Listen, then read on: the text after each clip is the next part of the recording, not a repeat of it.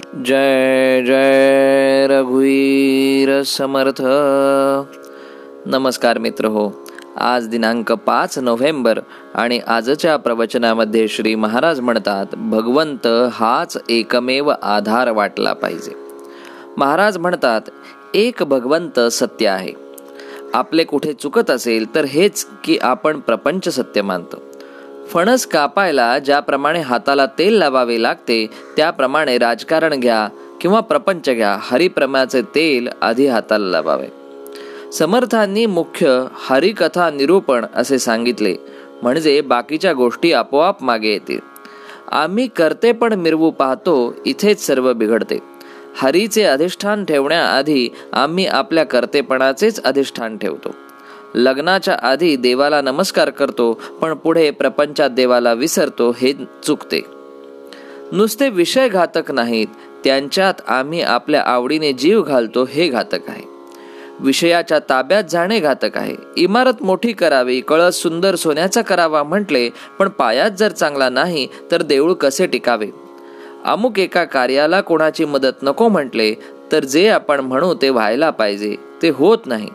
तेव्हा मदत कोणाची तरी घ्यायचीच तर मग आपल्यासारख्या बुडत्याचीच घेऊन काय उपयोग?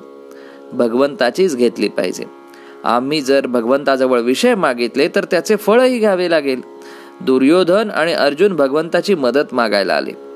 एवढे सैन्य सोडले आणि अर्जुनाने भगवंताला मागितले. दुर्योधनाने जे मागितले तेच नाही का आज आम्ही प्रपंचात मागत? आमचे कार्याकडे लक्षच नसते सर्व लौकिकाकडेच असते. मी दुसऱ्या कशाचाही नाही असे म्हटले म्हणजे भगवंताला अनन्य शरण होता येते. परमात्मा हवा ही नाही आम्ही जाणीव करून घेत. जग हवे असे म्हणतो आणि तिकडे सर्व जग मला नावे ठेवतो असेही म्हणतो. मी म्हणतो जगाला नावे ठेवू द्या पण राम काय म्हणतो इकडे पाहणे फार जरुरीचे आहे. आपण परमेश्वराचे परमेश्वरालाच दिले तर कुठे बिघडले? जो दिसत नाही भासत नाही त्याचे सर्व आहे असे म्हणण्यात कुठे बिघडते?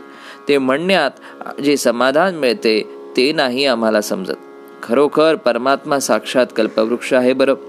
आपण नेहमी चिंता वाहतो म्हणून तो आपल्याला चिंताच देतो. आपण जर त्याच्याकडे आनंद मागितला तर तो आपल्याला आनंदच देईल. भगवंताचा आनंद हा फार बलवत्तर आहे. तो एकदा मिळाल्यानंतर प्रपंचातल्या लाभहानीचे महत्त्व नाही. राम हा त्रैलोक्याचा स्वामी आहे. आपण त्याचे सेवक आहोत पण आम्ही दुसऱ्याची नोकरी करतो आणि पगार मात्र रामाजवळ मागतो तसे करू नये. खरे खुरे रामाचेच दास व्हावे. ज्ञान योग प्राणायाम वगैरे भगवंता वाचून येऊ शकेल पण भक्ती मात्र भगवंता वाचून येणार नाही. भक्ती ही भगवंताची देणगी आहे. म्हणून आजच्या सुविचारामध्ये श्री महाराज म्हणतात प्रपंच करणे हा आपण स्वार्थ म्हणतो पण तो खरा स्वार्थ नाही. खरा स्वार्थ भगवंताचे होण्यातच आहे. धन्यवाद. जय जय रघुवीर समर्थ.